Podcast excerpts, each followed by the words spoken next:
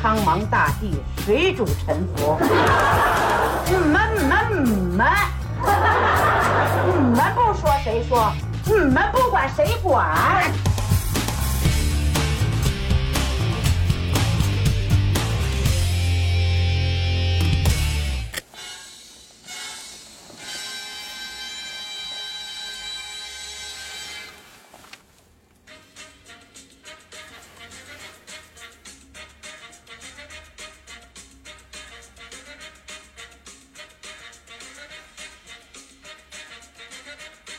That old black magic has me in its spell.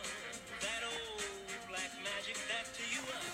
leaves so well. Those icy fingers up and down my spine. The same old witchcraft when your eyes meet mine. I love them so, yeah, that same old tingle. 晚上好，这里是能力有限电台，我是范范。我是老崔，今天晚上我们就随便找了一个地儿，对，然后说点儿深刻的话题。羞羞的话题我呸，这不是说的是深刻的话题 吗？啊，也挺深刻的。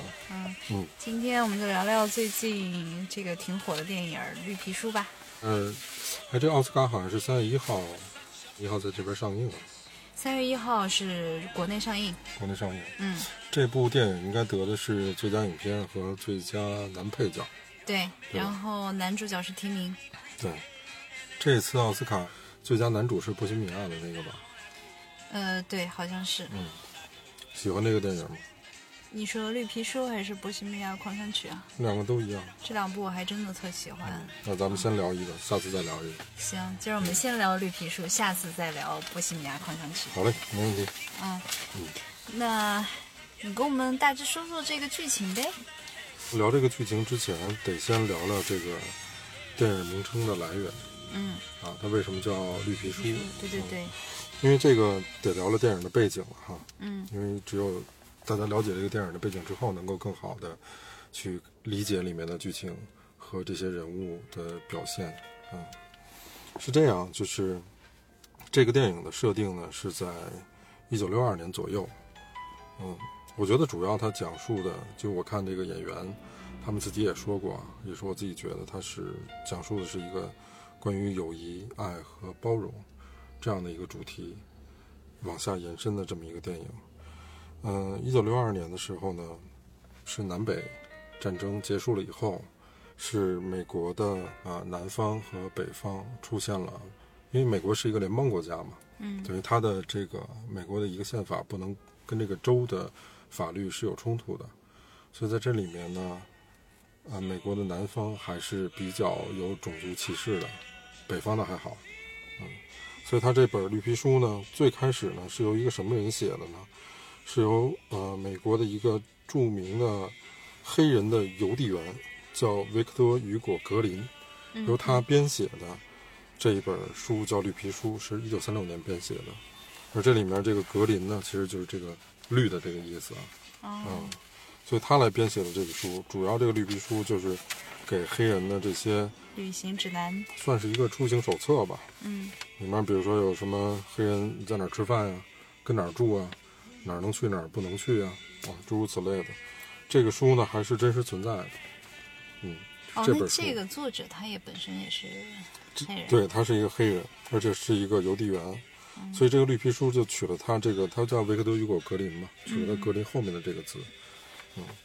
这个书三六年之后呢，然后就相当于是一个黑人出行的一个指导手册。嗯哼，嗯，所以他这里面呢，在故事背景呢，讲的其实就是两个人，一一个黑人，一个白人，嗯他们去南去巡演，南下巡演的整个的一个故事。嗯嗯，对，我看整个其实。呃，这这个剧情呢，就是在我看来，因为嗯我可能对于这种历史还有这种政治的背景了解比较少嘛，在我看来，它的剧情可能就是围绕着，呃，这个白人对黑人的这种种族歧视的一个一个，就对他的一个观念上的一个一个变化吧。嗯，然后呃，这个水利博士他是一路要是南行，就南对下去巡演，对对对，然后他其实也是为了，就是好像是通过自己的勇气，呃，然后去改变人们的观点。对观点，啊嗯但实际上啊，因为这个是这个电影是根据真实事件改编的，嗯，但它这里面就有好多比较有意思的事儿了。嗯，实际上它跟真实的历史呃背景和事件呢，略微还有一点不同。嗯我举个例子哈，咱们再往前倒一点点说，嗯比如说美国的这个，咱们都说这个南方和北方嘛，嗯就南北是怎么划分的？嗯嗯，怎么这划个分的？给听众朋友们一点儿这个小的知识点吧。嗯南北是这样的，就是美国的南北的划分呢，是由这个宾夕法尼亚和俄亥俄州，嗯以这两个州以南叫美国的南方，嗯以北叫美国的北方，而美国的东西呢，就是著名的这个密西西比河嗯啊，以东叫做东方，以西叫西方，它是就这么划分的，对。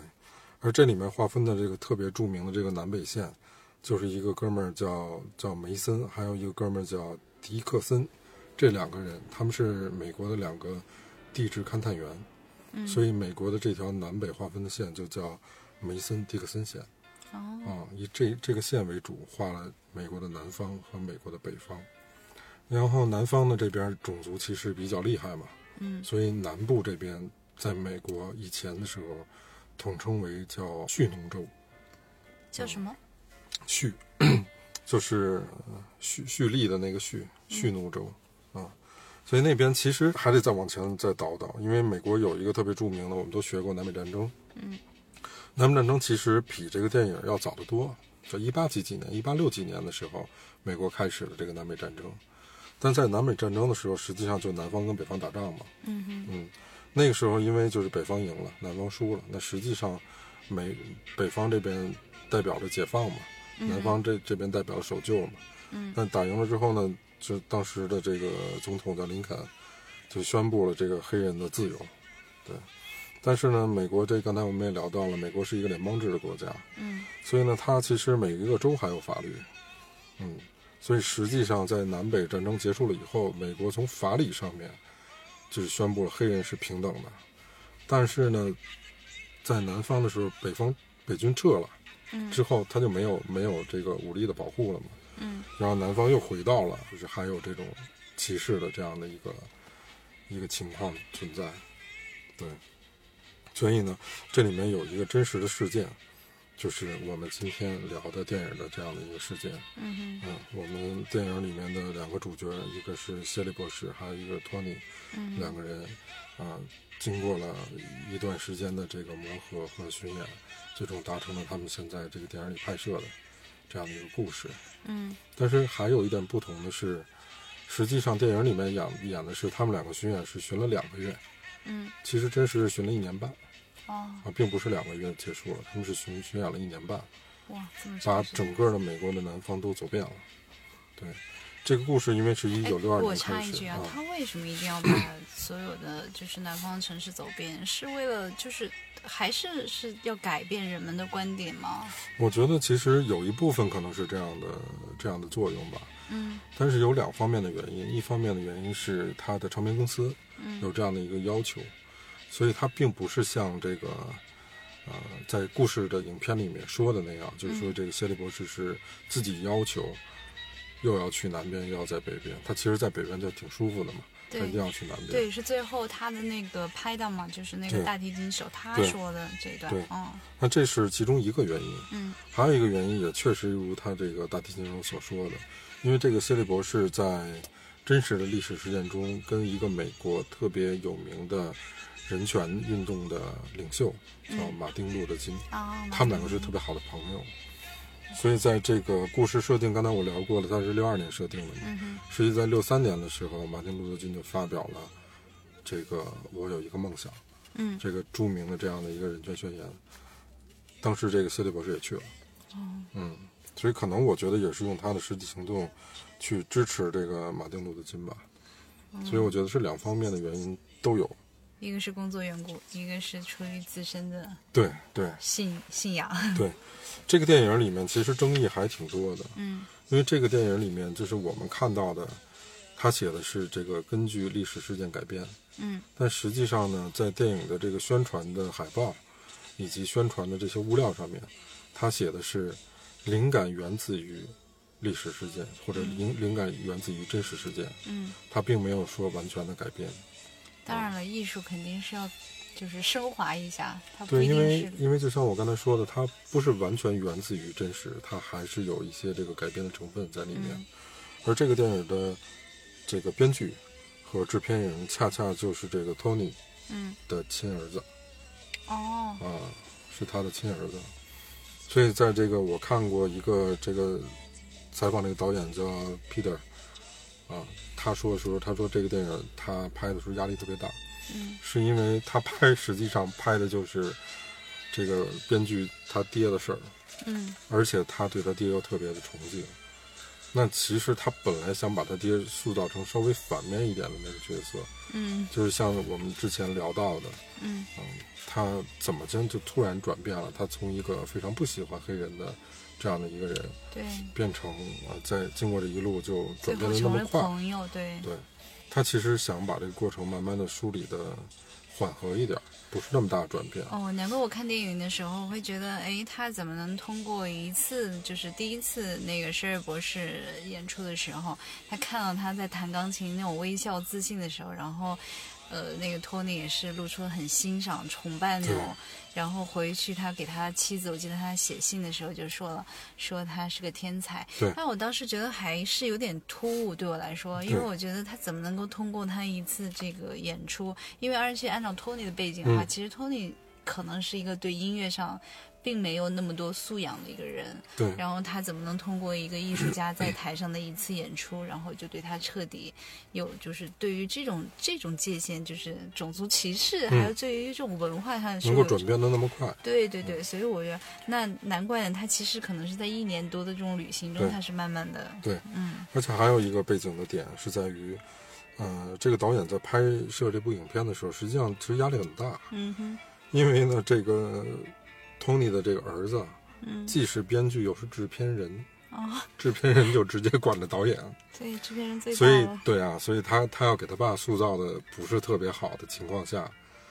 我估计这导演可能也得穿点小鞋儿吧。嗯所以他其实相对来说，我觉得转变的就在电影里面表现的 Tony，啊、从一个非常歧视黑人嗯到完全接纳这个薛利博士的转变是相相对来说有点突兀的。我觉得他的点可能是在这儿，哦。嗯，但是其实他从一开始也表现的，就是说整个片子其实还是挺含蓄的，对对吧？就这他个从是任何一两个辈子从来没有说出来这个话。对，他是好莱坞的一个政治正确的片子嘛，对对对，嗯，他肯定是要表现出来这爱与自由、和平平等啊观点在这个影片里面。是，政治不正确的片子可能也获得不了奥斯卡奖，嗯所以这部电影呢，主要反映的其实就是来自于两个不同世界的人，嗯他们有各自的立场，他们有各自的背景嗯啊，在这个整个的因缘际会的这样的一个旅途里面，嗯让他们来自两个不同世界的人，那么大这种别的人凑到了一块儿，嗯然后展开了这样的从电影里面讲是两个月的这样的一个旅程，嗯，还对是我挺觉有得意思的。对，我觉得他们在其实这个片子，我觉得包含的元素很多，嗯这也是一个就是相当于公路旅行的一个片子嘛。对。然后在这个整个旅行的过程中，他们俩是互相是接受对方，而且其实博士也是在这个过程中是有勇气去面对真实的自己。因为我我自己觉得，在那个剧情可能高潮的时候，嗯就是，呃，他们从警局出来，就是，然后在那个路上下着大雨，嗯然博后士十大二博士哭对十二博士让他停车，然后下车哭，他说我既不是白人，白人又不是黑人，对你你告诉我我也到底是谁？我也不是男人，对，我对到底是谁？对是的，但是我觉得他说出这话了以后，其实他就开始能够去接受自己，或者说是能够把自己给给扒开，然后让别人看见你了，嗯，没错儿。但是实际上这个点啊，就因为咱们，呃，还是介绍先介绍介绍背景啊。嗯这个点就是这个故事为什么整个的这个剧情比较有争议？嗯其实更多的争议是在薛里这儿，对，他的人物的原型和这个实际上的电影里面表现的人物的差距是特别大的。嗯因为这个斯利博士他自己的背景呢，实际上他是牙买加的一个移民嗯啊，然后他父亲呢是一个牧师，嗯哦妈妈是一个教师，哼，实际上是一个就是很用我们的话说很书香门第的这样的一个家庭出来的孩子，哦，对啊，他能够接受新鲜事物，但是呢，这个文化又比较保守，又有约束，又有对规对矩，对所以他的言行 举止就是非常的，就是怎么说自律。对，特别特别自律，对，包括你看 他从那个托尼在一个中途休息的地方，然后从地上捡了块石头，他 就一定要让你去买单。对。这里面还是有一点不一样的地方，是在于，就是我觉得希利博士这个人物的设定啊，嗯他其实有特别反叛的一面嗯啊。他反叛的一面，比如说像这个故事的大背景，一般人是不会选择以一个黑人的身份去南方巡演巡的，演，嗯，这是需要特别大的勇气的。对就改变肯定都是需要勇气嘛。对，这是源于呢，这个谢利博士的母亲，嗯他母亲刚才我说到是一个教师嘛，嗯但他母亲在他九岁的时候去世了，嗯所以他等于说是一直跟他父亲长大的。嗯他呢，在我们说的这个剧情里面，电影的剧情里面，他说他有一个兄弟姐妹，但是好长时间还没联系。实际上他有仨兄弟啊，啊、有三个兄弟，而且呃联系的还比较频繁，对，所以跟这个剧情里面所表现的人物设定的谢利博士还有一些不同。嗯所以其实这个电影里面上映之后，这个谢利博士的家人还是比较反对这样的，就是这样的改编的，给谢利博士定位的这个那一面那一面跟实际情况不太相符。差的挺多。嗯嗯，它争议点其实这边也也是有一些的。嗯，我们要不先听一首听一首歌，好，我们找一个这个插曲。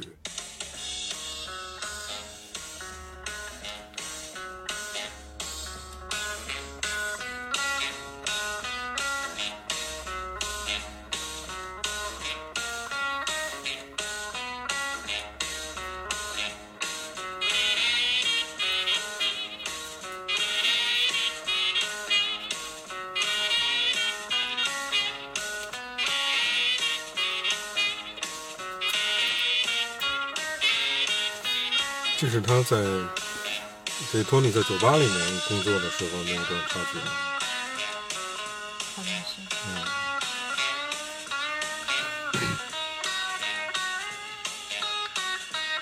这种音乐就特别有那种年代背景、对时代感。对，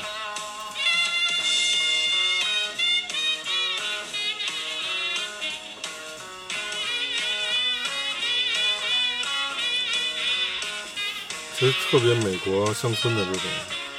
大提琴、萨克斯，对萨克斯，主音节奏特明白啊。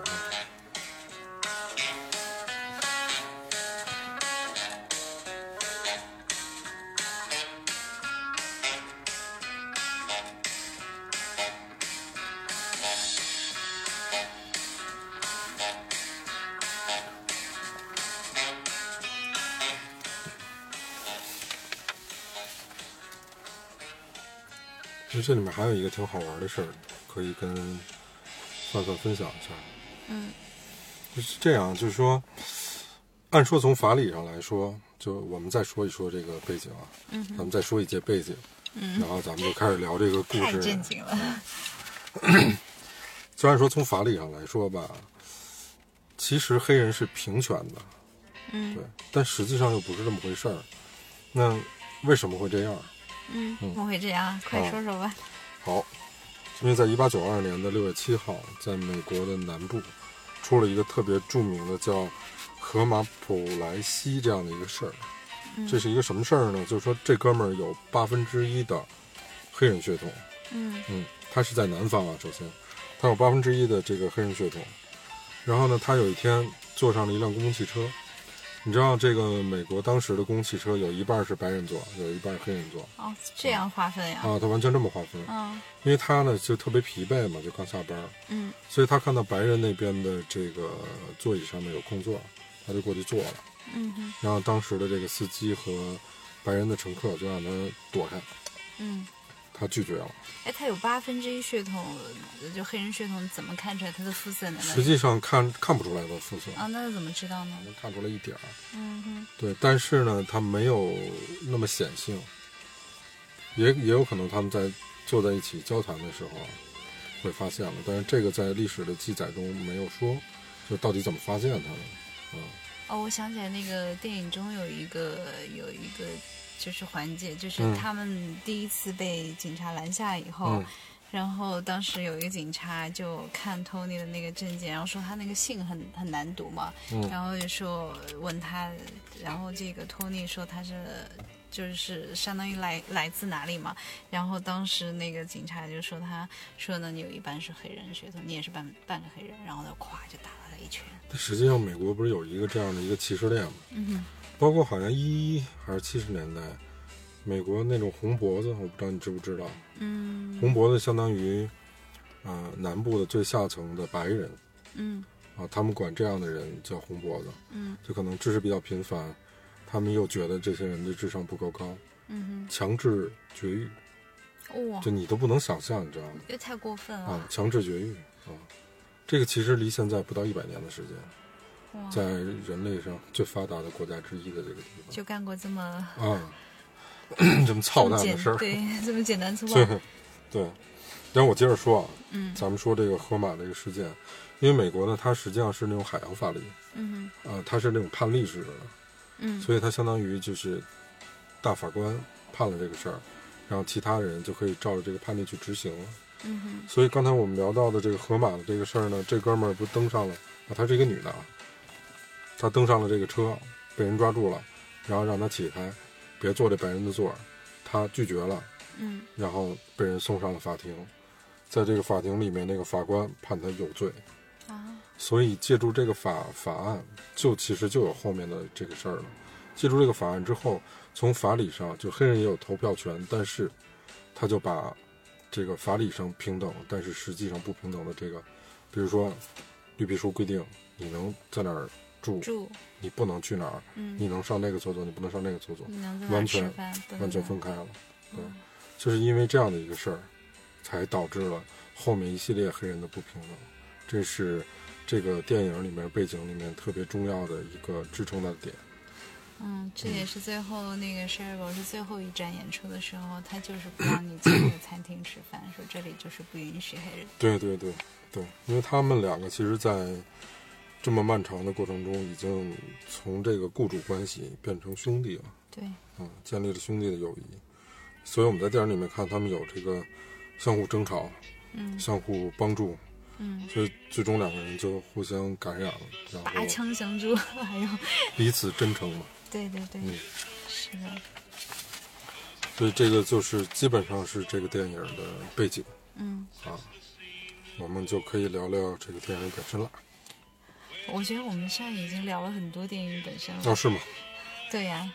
我以为我这儿一直因聊为背这景个。故事，其实你要说这个故事，它是从情节上来说，它其实比较简单。对，它就是两个人一路南行，然后去呃巡演，在这个其中发生的两个人，就像你刚才说的，有争执，然后有拔刀相助，在最尴尬的时候、最难堪的时候。嗯啊，然后都能互相，就是最后互相是都是，就是相当于是互相帮助了，嗯。其实故事的情节是非常简单的，对，它的背景选的不错，而且这个影片拍的节奏感让你很舒服。嗯这是我比较喜欢的地方。啊，不过说到这个影片，像这样类型的这种公路电影，嗯哼，而且是双，等于是双双主角的，两嗯个其实都是男主角。对，所以他们我也两觉个得他的俩其实都是主角，所以最后提名的时候，一个是获得了配角，但我觉得其实演 Sherry 博士那个人演的真的还挺好的哦，因为他，我觉得他是比较自信，嗯因为奥斯卡从来不会这个一个奖颁给同两个人，嗯比如说两个人都是最佳，他从来不会这样，所以他报了一个主角，报了一个配角嗯哼，啊。但没想到的是，配角拿了，配角拿了，主角没拿。嗯所以这里面，你我觉得这两个人其实这两个主演演的都特别的出色啊。嗯这两个主演咱们其实可以多说说。嗯、比如说演扮演 Tony 的这个人，嗯他演过一部著名的电影，可以永载电影史册的电影，你看过吗？你想想，不记得了，我有点脸盲叫《指环王》。啊。嗯他他他他他他演《指环王》里谁啊？ 《指环王》里面的人类的国王阿拉贡，是吗？我怎么、对我啊怎么一点《指环王》里面他们这个护戒小队不就那么几个人吗？啊？一个是甘道夫，是那个巫师，对，还有一个精灵王子，嗯还有一个矮人，然后两个霍比特人，还有一个人类的那个就阿拉贡，嗯，他们之前叫游侠嘛，那个就就是就是他，就是托尼演的，完全没印象了，是吗？因为他那会儿比较瘦，所以他啊真其是实这里面太胖了，肚子都特别他大。演这个电影的时候是故意增肥的，哦，对，就是美国的那种下层人，中年男子的那对种对，他他形象故他故意增肥的，哦实际上本人没有这么胖。这个演员叫维果莫滕斯莫森滕，对，对是。哦，嗯还有真的我是完全是看不出来，看不出来吧对，一点对都看不出来。谢里博士的这个演员就是叫马克沙拉阿里嘛，嗯，他也演过一个特别有名的电影，估计你也没看过吧？本杰明·巴顿骑士，呃，那个不是他最有名的电影，而且他不是主演在那里面，他演的那个电影就也是在前两年上映的，叫《月光男孩》。哦嗯，他演那个大反派，啊，就完全你你在那个电影里面看，你完全跟这个现在的谢利博士不是一个人。他那里面就巨爪，然后演的是一个呃毒贩，嗯哼，对， 哇，就你你要看那个就我回去找来看一对嗯下。，你就觉得这演员真的太牛逼了，他塑造人物的能力啊完全不一样。对他在这里面塑造的人物形象，我还真的挺喜欢，就是他拿捏的那个劲儿特别好。对他是一个特别收敛的对啊，而且是不卑不亢的。对不嗯卑不亢，但是内心他其实是有一定的那种，就是嗯，怎么说呢？他是内心实际上是个很悲伤的人，因为你对看他每天晚上都要去喝一瓶喝一酒，杯酒，对，对是挺悲伤的。对，那换我我也挺悲伤。是他可他就像他在就是剧中，嗯，他说我不是白人，也不是黑人，然后我也不像个男人，其实那一刻，其实是他自己内心里面特别想说出的话。对他实际上是寻找一个终极的问题：是我是谁是的。啊？他不知道他是谁。对，但是他其实后来接纳自己，嗯，所以我觉得其实那一块儿是这个电影的一个一个高潮啊点。不过这个得往前倒回来只说一下，嗯因为如果你还记得嘛，就是他们刚上路的那会儿，嗯比如说他这托尼给他放一些这个黑人的这个音乐，音乐对包括炸鸡、乱七八糟的这样，就是非常典型的具有美国黑人代表性的这些东西，他都不知嗯道。对实际上不是这样的，实际上的这个谢利博士不嗯是，他知道还是不知道呢？他非常接纳，嗯，对他非常你喜说欢人物原型是人物这样原型，人物原型，他其实非常喜欢这个美国的黑人音乐，啊嗯也不不是从来没吃过炸鸡。啊嗯而在电影里面，托尼的这个角色的原型也并不是不了解音乐的一个人，嗯他恰恰除了他自己做的本职的保镖之外，嗯他是非常了解音乐的，他也非常喜欢音乐的。哦，但是在电影里完全没有这个其实不是，他电影里面有表现，你可能没有注意。电影里面有一个镜头是他跟这个，他跟谢利博士两个人坐在那个餐厅里面一一段对话，就像咱俩今天这样对话的时候，他对这个谢利博士说：“说你的音乐既不是流行的风格，又不是又不是古典的风格，你你到底是谁？你应该弹出你自己。”嗯我的原因是因为他其实一直这就是这托尼的故事原型，他一直在酒吧里工作，他的所以他嗯对天天听音乐，但又他非常听喜的那欢。种音乐，又跟他这种其实距对离还蛮远的啊。他听的实际上是流行音乐，或者是美国的这种乡村音乐。对但是托尼呢，嗯，他肯定不是一个不懂音乐的人，就他的听的这个量还是很大的。嗯但只不过后来这个谢利博士说了一句，说没有在美国没有一个人会接纳一个黑人去弹古典古典音音乐，乐对所以我只能弹一些偏流行嗯哼的啊，这是他不得已的事儿。嗯对，后面电影的有，我觉得有到最后一个最后一个桥段的时候，对他现在说的话有呼应。嗯就他们一块儿去那黑人酒吧，哼嗯最后他谈了一些他可能比较喜欢的，嗯哦，对他其实尝试了一种，对然后尤其是后来乐队上来了以对后，对嗯，他和大家互动的非常好，没而错且他后来站起来了，就一反了他之前那种很优雅，就有时候他带他去演出的时候，他是带着有点假笑那种嗯感觉，就特别的那种演出性的那种笑容，但是到了最后他是释放内心，他站起来帮我们在那儿弹的时候，你就觉对得他好像释放出来了。但是你刚才说到那一段，就是他们俩在那个酒，就是在酒店下面去就聊音乐嘛。嗯他说他从小学古典音乐，他妈妈嗯教他在嗯旧的钢琴上教会他音乐。嗯就那一段当时切的也蛮突兀的，因为前面那个镜头正好是他刚从警，就是 就是警察不是打电话给他，嗯然后让他去那个什么什么青年会嗯把他给捞出来了嘛。嗯，对，然后转眼他俩就在那个在那儿酒店里在聊这个音乐，对，这个就这我觉得可能限制于就跟这个电影的时长啊什么的有有关系。对，有可能但是剪辑我看的时候也挺突兀的，对这哥们儿俩人头一段时间正喝着酒呢，就依依惜别了，然后再见面了，俩人光着屁股， 什么情况啊？这都对对这对，块儿挺逗的。嗯真，是不过你刚才说到那钢琴，嗯哼你记得吗？他们在呃，薛丽跟托尼说的时候说，因为让托尼有几个工作嘛，第一个工作最重要的当然是当他的司机了。嗯啊，还有一个是要跟他的演出方去确认他整个这个要演出的这些设备。嗯那里面就说到了钢琴，对他那个钢琴的牌子叫斯坦威对啊，斯坦威是钢琴里面特别著名的顶级的一个牌子。嗯那后面呢有一个事儿你可能不知道，嗯就是斯坦威是属于哪个公司的？嗯这公司也是你一定知道的，哎你别卖关子了叫哥伦比亚电影公司。哦啊，它是属于那个公司的。那后来哥伦比亚电影公司把把把这个斯坦威给卖了，嗯对，在当时它是属于这哥伦比亚电影公司的，也是世界上最顶级的钢琴，嗯就是所有的钢琴家都以弹这个钢琴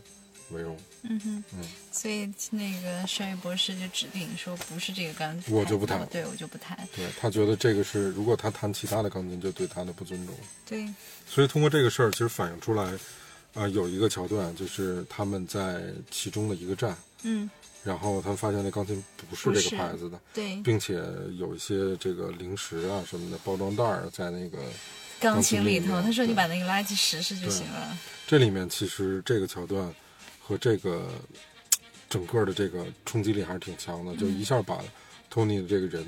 描写出来了。啊嗯他非常明白他在这个整个的过程中的任务是什么，嗯他要应该做什么，嗯。就是很好的一个保镖。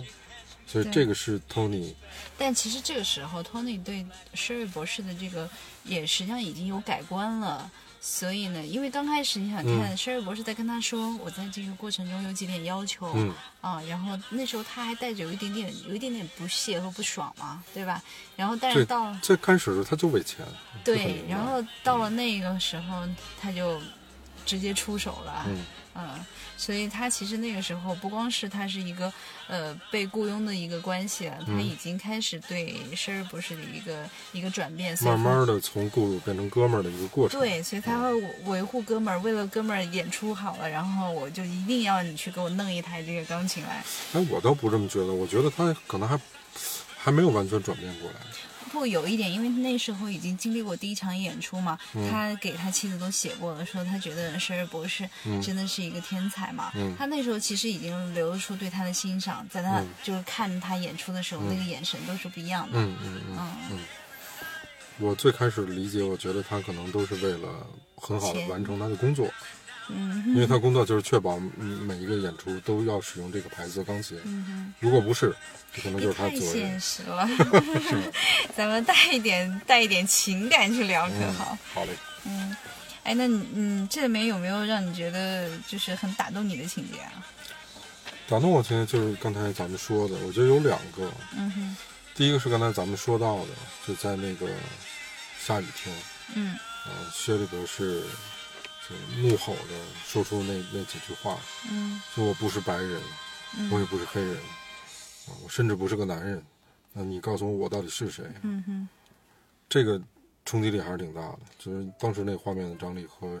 对人物的这个塑造啊，我觉得当时是给我特别深的感觉，这是一块儿。嗯还有一块儿呢，就是到影片最后，嗯嗯，影片最后的时候，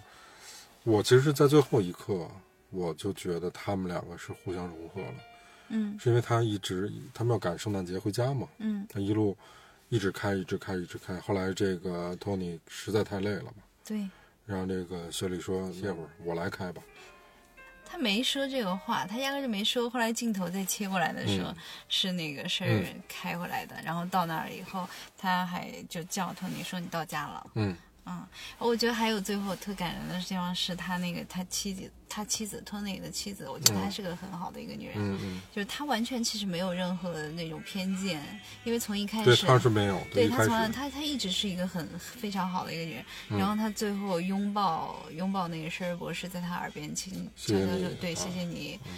给我写的那些信嘛，其实就是围绕着嗯绅士博士嗯要南下巡演，嗯然后他雇佣了托尼去当他的司机，嗯也是当他的保镖，是然后确保他这一路南行路上能够顺利去演出。对，啊，然后在这个过程中，两个男人建立的友谊，嗯然后而且在这个过程中，其实 Sherry 博士是在逐步的接纳自己，嗯然后 Tony 呢，实际上是他做了一个观念上的一个改变，嗯然后他也从一些做事方法上，因为他也整个剧情就很鲁莽，他有小聪明，他其实挺机灵的，他情商对非常高嘛，所以他当时说那个呃叫什么呃，舍瑞博士说，我跟城里的人就是打听嘛，想要嗯雇一这样的人，嗯好多人都给我推荐的是你，嗯他要擅长处理一些人际之间的问题，所以说明这个 Tony 的情商非常高，但是他行事还是有点鲁莽，是再到的，最后的时候，因为生日博士在这个过程中要求他去做一些很规范的事情，嗯，嗯，然后我觉得他其实也在有转些不变，适应，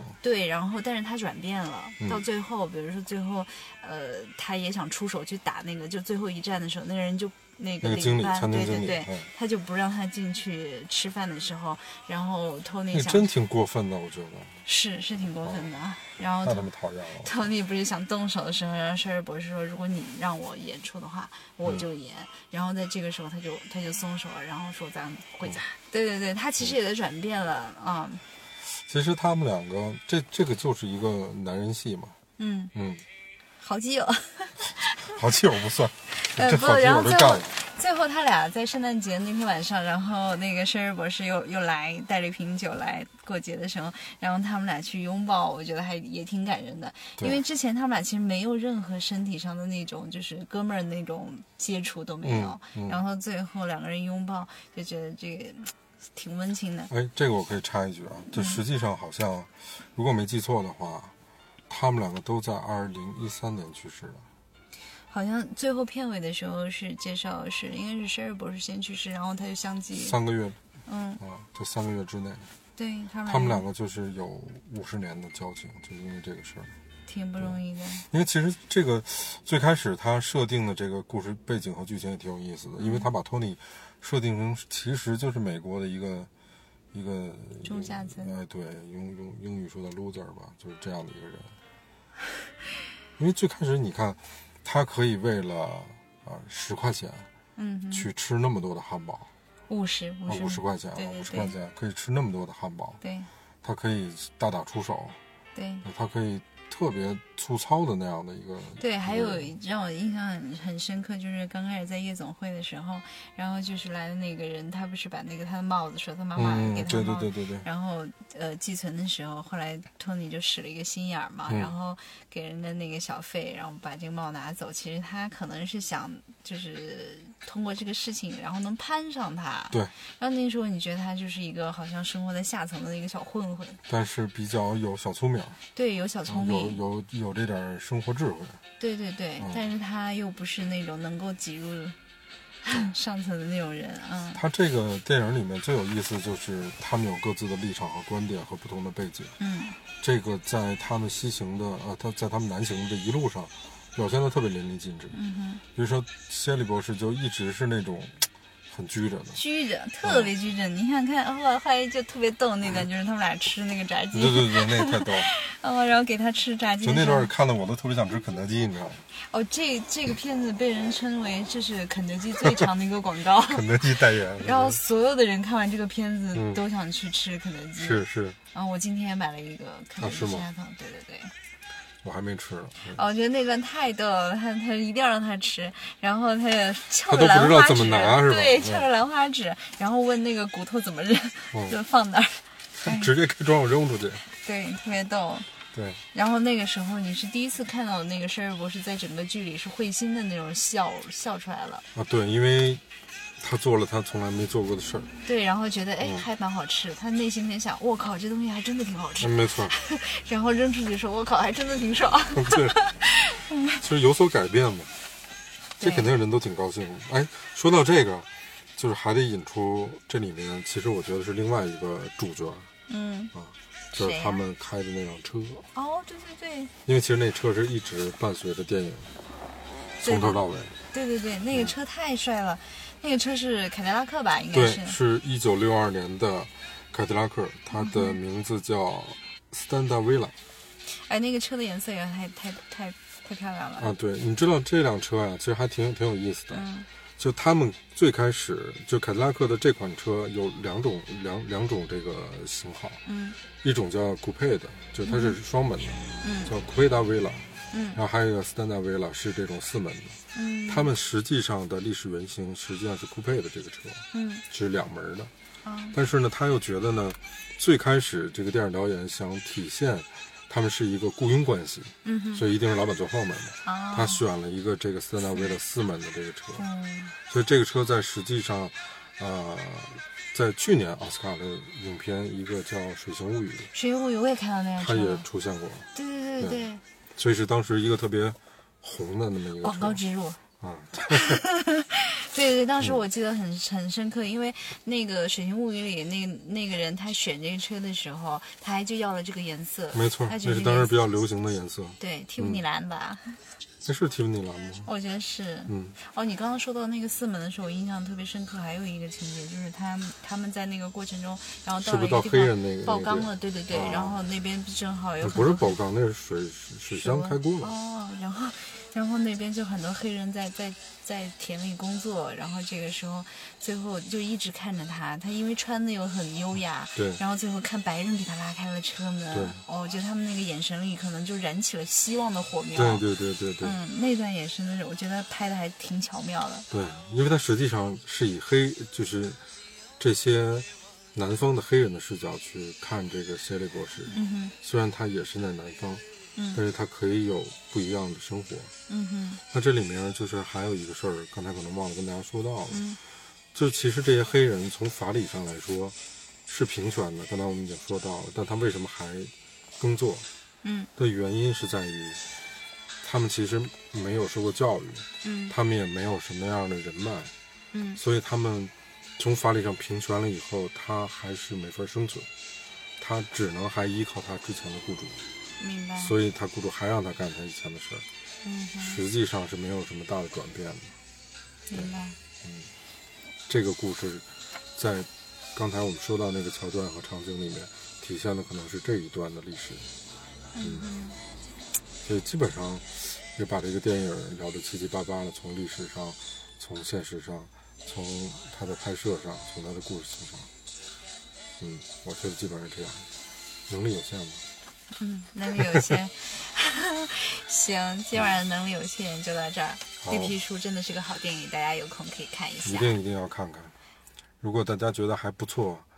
谢谢，欢迎大家帮我们转发，感谢，嗯